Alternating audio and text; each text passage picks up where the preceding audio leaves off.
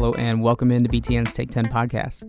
This is Alex for B T N dot com, and this week we have another exciting, engaging guest on the show. We had a, a great conversation with current Arizona Cardinals center A Q. Shipley. A Q's a Penn State guy who has been in the league in the N F L for nearly ten years now, and this was a extra unique, kind of extra special episode of the Take ten podcast because A Q. Shipley took this call, took the interview from a hospital out in Arizona where his wife is expected to give birth in any day now, really. So if you're listening to this right now, there's a good chance A Q. Shipley's daughter has already been born, and he was kind enough to take some time, I believe, in a, in a waiting room out there to do this interview, and um, it was a lot of fun, and I certainly appreciate him for taking the time in what is a crazy moment in his life. It's his first daughter, so congratulations to A Q, and we'll get to that interview where we chatted with A Q about Penn State, about his N F L career, and some other topics in just a moment. So before we get to that interview with Mister Shipley, a couple of quick reminders. Please subscribe to the Take ten Podcast on Apple Podcasts or Google Play or Podbean if you haven't already. So if you're listening on SoundCloud, head on over to those platforms and do that. And if you like the show, please leave a rating or a review. That would be much appreciated. So one more quick reminder before we get to the interview, we do have a promo code ongoing on the B T N dot com online store through the Take ten podcast. The promo code is Take ten, capital T A K E, the number one and zero. And use that promo code to get ten percent off any order on the B T N dot com online store. Plenty of good stuff to be found on there. All right, so with those reminders out of the way, let's get to an interview with one of the more engaging, one of the bigger personalities we've had here on the Take ten podcast. Arizona Cardinals center, former Penn State offensive and defensive lineman, A Q. Shipley. It starts right now.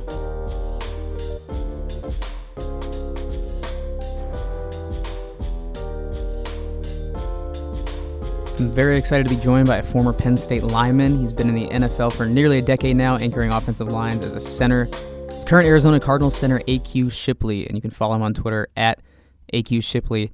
And this is quite the unique guest appearance on the Take ten podcast because as we speak, you're actually out at the hospital in the Phoenix area in Arizona, right, A Q? You're uh, at the hospital because your wife is expected to give birth to your first child in the coming days, correct? Correct. Yeah, it's crazy. It was uh, about one thirty in the morning. My wife wake, wakes me up. She's like, hey, my water just broke, and kind of frantic, getting our bags together, getting everything in the car, and head on over to the hospital. We've been at the hospital since two a.m., so we're going about twelve hours of you know, pre-labor stuff, just kind of waiting to get her dilated enough to get this get this baby out and uh, introduce her to the world. All right, well, congratulations. Obviously, that's a huge moment, huge moment in your life, uh, your first kid. Are you, you scared a little bit that your life is about to change forever?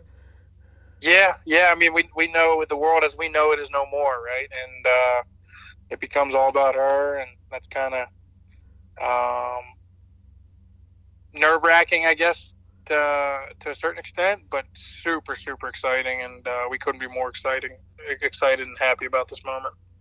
All right, so uh, with that all going on, there's also been a another recent development in your life lately. You got some exciting news.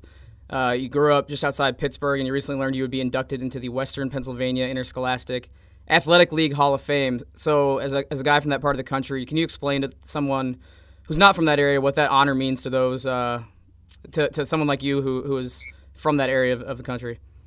Yeah, it was a huge honor. There's no question about it. I mean, I think anybody that grew up in that Pittsburgh area that knows anything about, we call it Whippeal football, W P I L.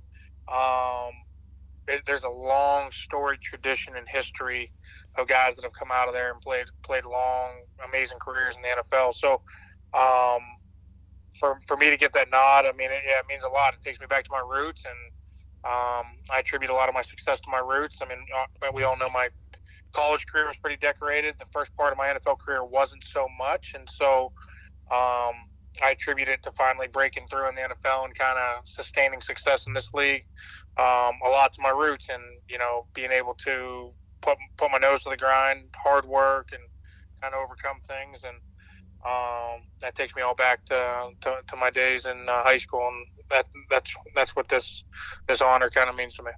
Yeah, so going back to those days, were you a Penn State fan growing up? Yeah, so I grew up, uh, you know, maybe twenty minutes from Pittsburgh, and um, my dad and I, yeah, I mean, it was, he, my dad grew up, I mean, he was a huge Paterno fan, and um, I don't necessarily know if Penn State was like my favorite team growing up. I mean, I, I enjoyed watching them, Michigan, Ohio State, Notre Dame.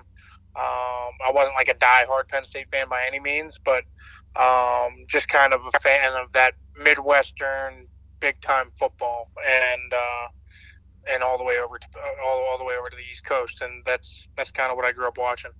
So ultimately, what led you to Penn State then over some of those other schools that might have been recruiting you? Yeah, so I, I came down to Penn State, Ohio State, Michigan, three powerhouses in the Big Ten, and three relatively all close close enough to home. Um, it just kind of, I, I went on a visit up there when Penn State played Nebraska. I think it was an oh two or oh three maybe. And I think uh, both teams were ranked. Penn State beats them forty-one to seven. Larry Johnson runs, has a huge game. Um, but, oh, I mean, the game, the atmosphere, I mean, it blew, it blew the top off the place. I mean, it was... It was, it was it was an outrageous atmosphere, and I was like, man, like, and then you start visiting these other schools, and you start comparing, and that was my first, like, big-time, big-time visit, and um, I was like, man, this is, I can see myself playing here. I really enjoy this this atmosphere, and that's kind of what it all came down to.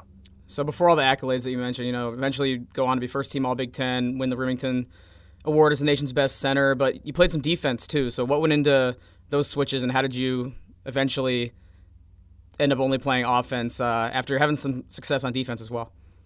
It's funny. I mean, I, I came out of college and most teams were recruiting me to play defense, and uh, had most of my scholarship offers for defense. I actually committed to play uh, defensive line at Penn State and got my first couple uh, games under my belt on the defensive line. And um, I'll tell you, I mean, like, I mean, as any player, you go in thinking you're going to do something, you're going to do something, you get that call in, and it's like, hey, we're moving you over to offense. And My, my, my initial reaction was like, man, like I, I, I didn't I didn't come here to play offense. I wanted to transfer. I was pissed off. I talked to my dad. I'm like, man, what should I do? And ultimately we came up and we were like, you know what, Joe Paterno's been doing this thing a hell of a lot longer than all of us, and we think he knows we think he knows best, and um, trust in that decision. And he told me when he moved me over, he's like, listen, we we need a we need a center, and um, we want to make you the starting center this year. So go in, attack this thing, and get after it. And I ended up winning the job coming out of the spring and never looked back from there.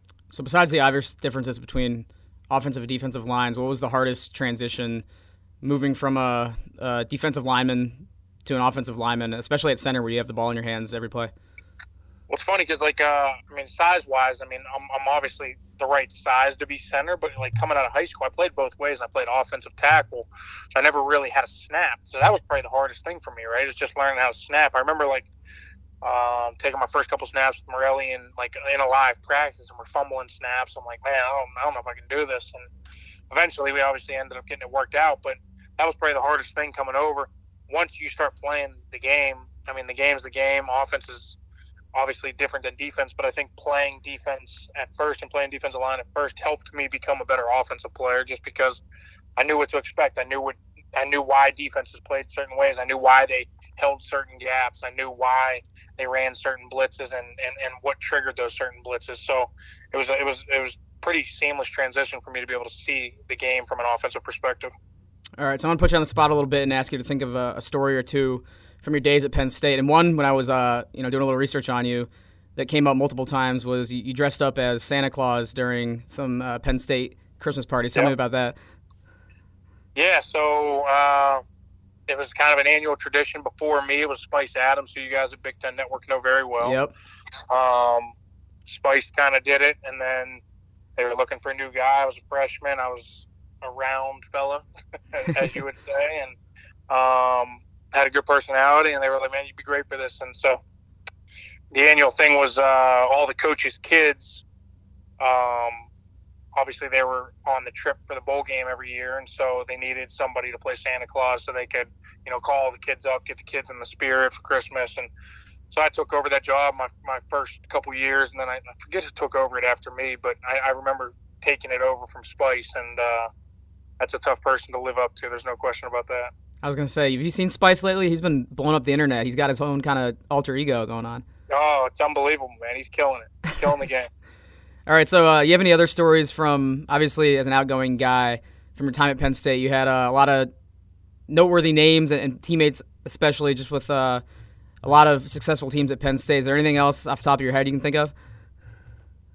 Uh, one of my favorite stories is just kind of messing around with the media. So, like, my whole senior year, um, another big personality, especially on social media as well, and those people at Penn State know his personality well, is Rich Ohrnberger. Um, played in the N F L a bunch of years. Great football player, great guy, one of my best friends.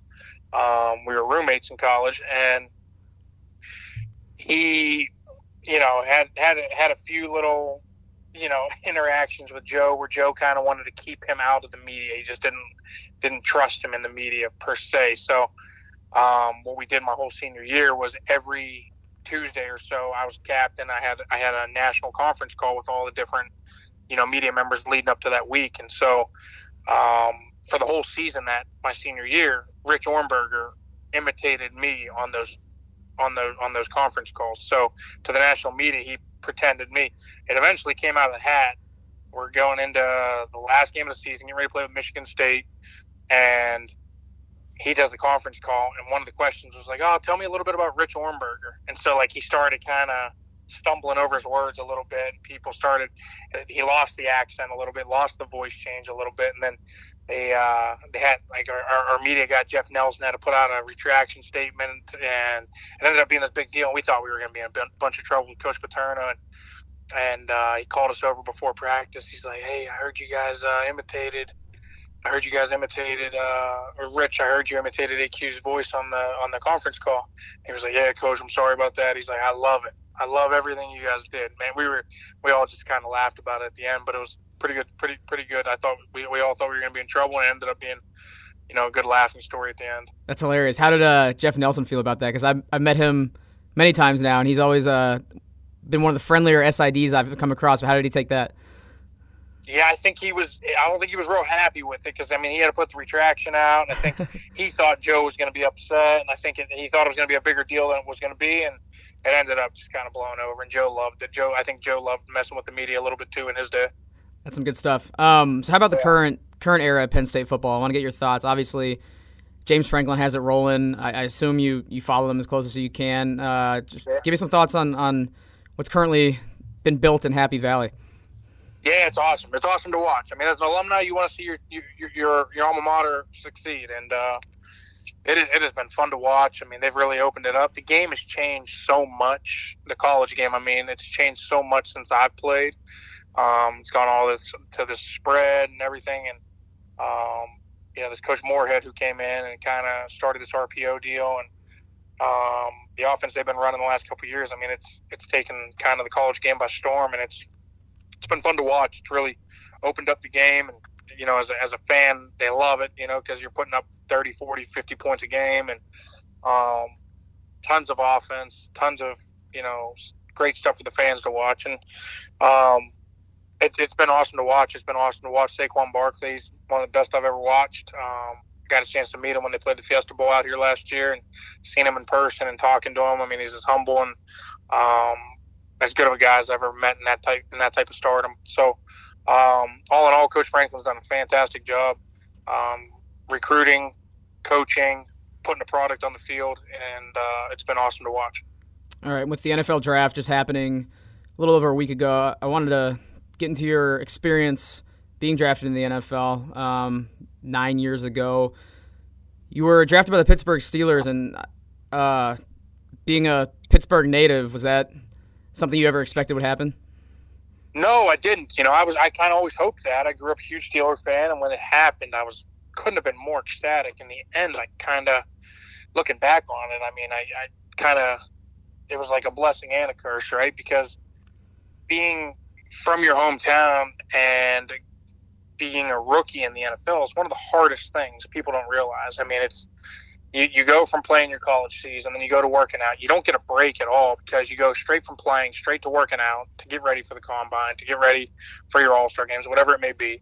And then you go from there to straight into mini camp, and then you go from there straight into, you know, the off-season. Then you got to get ready for training camp. So you're literally going a year and a half straight, and then to have your hometown and friends and family kind of tugging at you and pulling at you, and, you know, everybody knowing who you are, it just adds an insurmountable amount of pressure on top of that, let alone trying to make it as a seventh round pick on a defending Super Bowl champion team, right? So um, it was it was an extremely hard situation to be put into, and I, looking back on it, probably didn't handle it in the best of ways, but ultimately it also shaped my career because I made enough of an impression on Bruce Arians and Harold Goodwin, who ultimately ended up being my offensive line coach, and Larry Zierlein, and um, numerous Steeler coaches who I ended up having later in my career in Indianapolis and also here in Arizona.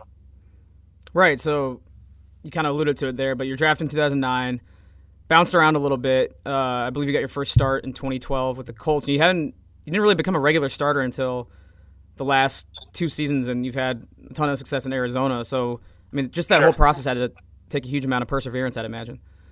Absolutely. I mean, there's no doubt about it. I, I, I always knew, I mean, as as a six one offensive lineman in the league, and, and, you know, the big knock on me coming out of college was that my arms were a little too short, and it's never really bothered me or hindered me, but in a scout's eyes, it's a huge risk. And I always, I mean, even to this day, I have that little chip on my shoulder that I'm going to have to overcome that, because that's ultimately the way, you know, scouts and G Ms think. So, um, yeah, I mean, in two thousand twelve, I ended up getting my first start. I ended up starting five or six games or whatever it was, and playing in all sixteen. And then, you know, I ended up starting a bunch of games at guard the next year after I got traded to Baltimore. I go back to Indy and start a bunch more games. I think it was like six or seven more games there.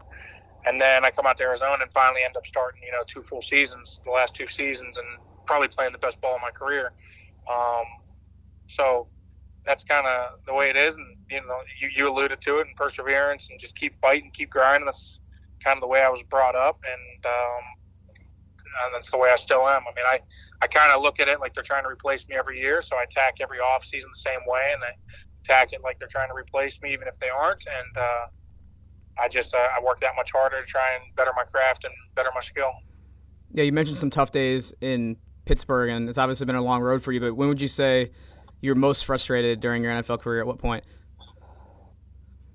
Oh, probably... Uh, most frustrated. Yeah, I mean, probably, I, I mean, I'd, I'd probably go to two different spots, right? So probably uh, my first year in Pittsburgh, when I'm like coming out and I think I got the world by the balls, and, you know, and then it ends up, you know, being a huge struggle for me. I end up being on the practice squad all year. Don't, don't have nearly the success early on as I thought I would, I, I thought I would, or hoped that I would. Um, and then probably in two thousand fourteen, where I kind of, you know, I was playing really good football, and I was on the Colts team that ended up ultimately making it to the A F C Championship game, and um, I ended up, you know, getting a pretty bad high ankle sprain the very last game of the regular season, and, you know, I ended up having to miss the first playoff game, and then I'm battling through a high ankle the rest of the playoffs into the A F C Championship game, and just kind of frustrating as a, as a player. Sure. You you mentioned Bruce Arians earlier. As a coach, you obviously made an impression on, and then he became your head coach with the Cardinals. Uh, the last, I believe, five seasons he's he's coached there, and then just recently retired. Uh, how much of your success do you attribute to him? A lot. I mean, I, I, I think the world of Bruce. I, I, I really do, and um, he means so much to me as a coach and as a brother. I mean, we've we've become good friends over the years, and um, I think he's trusted in me, and I've trusted in him, and it's been a very good working relationship and uh, personal relationship from that standpoint. And um, you know, it, it's it's it's funny when he retired. You know, I reached out to him, and just how you said, you know, I mean, how much of that you owe to him, and that this that, and I, I kind of felt that way. And um, I, I sent him a text message and said something along the lines of like, you know, just how much he meant to me, and you know, when when when guys maybe weren't looking at me as a starter and giving me that opportunity. You gave me that first opportunity, which kind of spring spring rocketed my career. And uh, you know, he wrote back. And he's like, he's like, I didn't do anything, buddy. You earned everything you got. And you know, that, that meant the world to me coming from him. And um, I, I I think he's one of the sharpest offensive minds this game has ever seen. And um, his success is only um, documented as we've seen. Yeah, it's good stuff. And he, you know, he kind of got that chance. Obviously, you know, with the Colts uh, when Pagano had the illness, so he kind of had that underdog story going with him as well. Uh, I watched a little bit of the documentary series that followed the Cardinals around a few seasons ago. Not not a ton of it, but he stood out as a, as a funny character. What was it like having the pretty much like a Hard Knocks type crew following you guys around? Yeah, it was interesting. I don't think it was necessarily uh, as intense from the guys that I spoke to about as hard knocks, but, you know, having cameras in the meeting rooms, having cam- cameras kind of watching your every move. I mean, it was um, it was interesting. There's no doubt about that. I mean, because it's something that you don't really expect to have in the N F L, and when you do have it, it's few and far between, and you got to handle it the right way. And I think the Cardinals did a good job of kind of handling that the right way, and, um, you know, giving them a full all-access look, basically, to behind-the-scenes stuff that most of the um, fans don't really realize to go into it. So um, I think it's great for both sides. I think it's great for, for the players and getting, you know, notoriety from that standpoint. I also think it's great for the fans to get that perspective for those of us, or for, for those of them that think that, you know, we just go out and, you know, run into each other on Sundays without doing anything on, you know, the other days. So it's definitely good. Right. As someone who never played football, I, I love those kind of shows. Kind of get the true behind-the-scenes look at what it's like. It, it's cool. Um, and obviously, as the center for the Cardinals now, speeding up and fast-forwarding to this most recent N F L draft, you know you're going to be asked a lot about your new quarterback, Josh Rosen. Yep. I'm sure you already have been. And since you guys just drafted him out of U C L A, as a guy who, I mean, I know you don't, you don't seem afraid to speak your mind. You're outgoing. What do you think about Josh Rosen's personality and tendency to maybe not hold back his thoughts on any and all subjects? Well, it's funny. I was I, my my good buddy does a podcast as well, and I did his podcast last week. Uh, Pat McAfee, um, as sure. part of Barstool Sports, and um, he asked the same question. And, and, and it's funny because we, we talked about it, and, and we talked about how the media kind of sets you up for failure on draft day to these top, you know, first round picks, because at the end of the day, the guy got drafted tenth overall, but there was a point where a lot of people thought that he was going to go number one overall, correct? And so whenever you sit there and you go tenth, when you expect it to be one, two, three, four, somewhere in that range, and you go tenth, and they, they come up to you right away, and they're like, oh, well, what's your thoughts about going to Arizona? And it's like, he says, oh, I'm pissed off, you know, and I feel like nine teams made a mistake. And it's like, well, what do you want the kid to say? Oh, I'm pumped that I just dropped nine spots in the draft and, you know, fell to ten? Like, nobody's happy about that. Obviously, you're happy, and it's one of the happiest days of your life. You just, you know, earned your family a lot of money, and now you become basically the future of this organization at quarterback, which he probably didn't get a chance to say because he was so caught up in the fact that um, he's bummed out at dropping nine spots or eight spots or whatever, whatever it was. But um, I think you just get put in a position where you're set up for failure, because it's like, no matter, you're damned if you do, you're damned if you don't. You're going to get criticized regardless, because millions of people are watching it. And um, I mean, I think he handled it the right way. I mean, I, honestly, and I think he's going to handle it the right way. He's a, he's a smart kid. Um, he's obviously super uber talented, and he's going to do a great job when he comes in. And um, he'll know that when he speaks now, he's he's got he's got. Um, He's got to speak for fifty-three guys and not just one anymore. Right. Is there a difference in an N F L locker room filled with veterans like yourself on how a player coming in is handled like that? Someone will who will well, speak think, their mind I as think, opposed to like someone, you know, who might just put their head down and not say anything? Well, it's funny because, like, I mean, it's a different world now. I mean, whenever I came in, that, that, that's the way I kind of tried to approach it. I tried to just kind of do my job, stay quiet, stay out of anything, and just kind of whatever the veterans wanted, just kind of do it, right? And that's it's kind of gone away from that a little bit. They've gone away from that aspect, but he's got as good of a mentor as he's going to have in Byron Leftwich, who did it the right way as a player and is now one heck of a football coach. And he'll be able to lean on him for advice on everything, on how to handle everything, which he's done, you know, as a player and now as a coach. So um, all he's got to do is just lean on, on Byron, and Um, he's got a heck of heck of a group of guys ahead of him right now, and Sam Bradford and Mike Glennon, and um, whether we call on him this year or down the road, I mean, I think uh, he's got three really good guys to kind of, you know, bounce questions off. All right, it'll be interesting to follow. I'm glad you mentioned uh, your buddy McAfee. Did Did you think he was crazy when he retired from football to join up at Barstool, or what, what were your thoughts on that whole situation? Absolutely. I mean, I think we all did. But at the end of the day, man, he has – most people don't have a plan when they retire from the N F L. And he had a plan, and he has attacked it. And I think he's far exceeded all expectations that anybody thought um, he was going to be able to do post-football. And uh, he's doing a great job. He's one of my best friends. He was best man at my first wedding. And, um, yeah, I mean, we, we, we go way back. We talk all the time. We FaceTime. We have a good time. And um, – he's killing it. I mean, he's doing a heck of a job with building his brand. yeah, they've really built something cool in uh in Indy there with Barstool Heartland. Um, all right, just a couple more questions, A Q. Uh, first off, you kind of mentioned the uh, the whole having a plan after football, the idea of having a plan. What do you think your plan is, uh, or do you have one going forward after, uh, you know, once the day finally comes that you'll have to hang it up? Yeah, I mean, that, that day's coming sooner than later. There's no doubt about that. I mean, I'm coming up on year ten, and I'm starting to kind of figure that out. But I'm not. I don't want to. I don't want to throw my eggs in any post-career basket yet, just because I've watched guys that kind of do that, and I feel like they get to that career, that next career, sooner than later, when you don't put all your eggs on football, because at the end of the day, football only lasts for so long. And so from that standpoint, that's what I'm going to do. I'm going to put all my eggs in that basket until there is no more. And um, moving forward, I think I think I want to stay somewhere in the realm of football, whether it's get into some type of an analyst job or um, broadcasting or even coaching. I'm not sure which route, but I mean, I think at the age of, I don't know, let's say I finish in two, three years, and I'm, I'm looking, I'm sitting at thirty-five.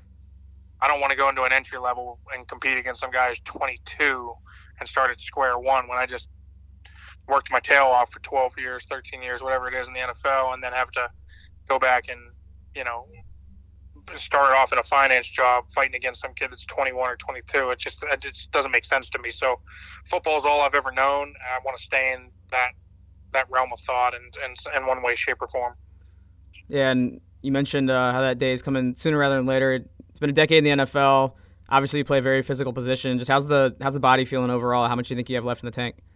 Knock on wood, it feels pretty good. I mean, I've had I've had some surgeries the last couple of years, and I've had some, some injuries to deal with. But I mean, and none of them has caused me to miss any time. I've been able to fight through them. Um, had core muscle surgery on both sides each of the last two years, and uh, separated my shoulder week seven. Fought through that all year last year. Got some got some minor foot issues that I'll probably end up having to get cleaned up at some point post-career. Um, but for the most part, everything feels pretty good. I've broke every finger, obviously, playing in my position. Um, so probably in the next fifteen, twenty years when we shake hands, they'll be pointing in different directions. um, but other than that, everything feels pretty good. I mean, my health feels pretty good. I'm still – I feel like I'm still playing at a high level. I feel like I'm uh, I can still train at a high level, which is half the battle. You can't play at a high level unless you uh, prepare that way in the off season, and I'm still able to do that. So as long as I'm still able to do that, and as long as they're still willing to, to pay me to do that, then that's that's the way I'm going to attack it. I like how you said it so casually, like you broke every finger. Like that's a that's a thing that everyday pe- people go through. Yeah, I mean, well, in our position, it's pretty pretty common.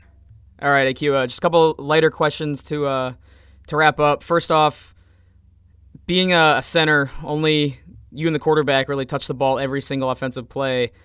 Is that is that just stressful, like the essence of that? Because you can pretty much blow a game on any given snap. Does that ever creep into your, your head? Yeah, I mean, yeah. I mean, it's uh, – I but I, I, I completely embrace it. I mean, I, I love the fact that the play basically starts with me every single play. And um, it's a unique position because, you know, there's two guards on the offensive line. There's two tackles on the offensive line. There's only one center. So there's really only thirty-two of us starting at our position in the world, and uh, I embrace the hell out of that. All right, and uh, last question. What does the A Q stand for, and how did you kind of adopt that moniker for life? Yeah, so it stands for Alan Quay.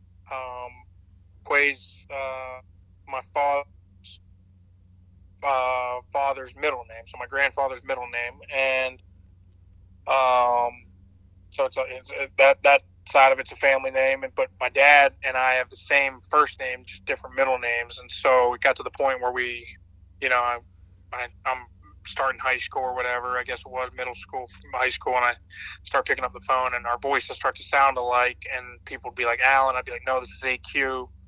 And uh, I think I actually even just said, no, this is Q, and then people just started picking up A Q, and um, just kind of rolled from there. All right, good stuff, A Q. Well, I appreciate you taking some time to join me, especially at a very pivotal moment in your life. That, that's really cool, and uh, congrats on that. Congrats on all the success, both in college and in the N F L, and uh, hopefully talk to you again soon. Thanks so much, buddy. Thanks for talking to you.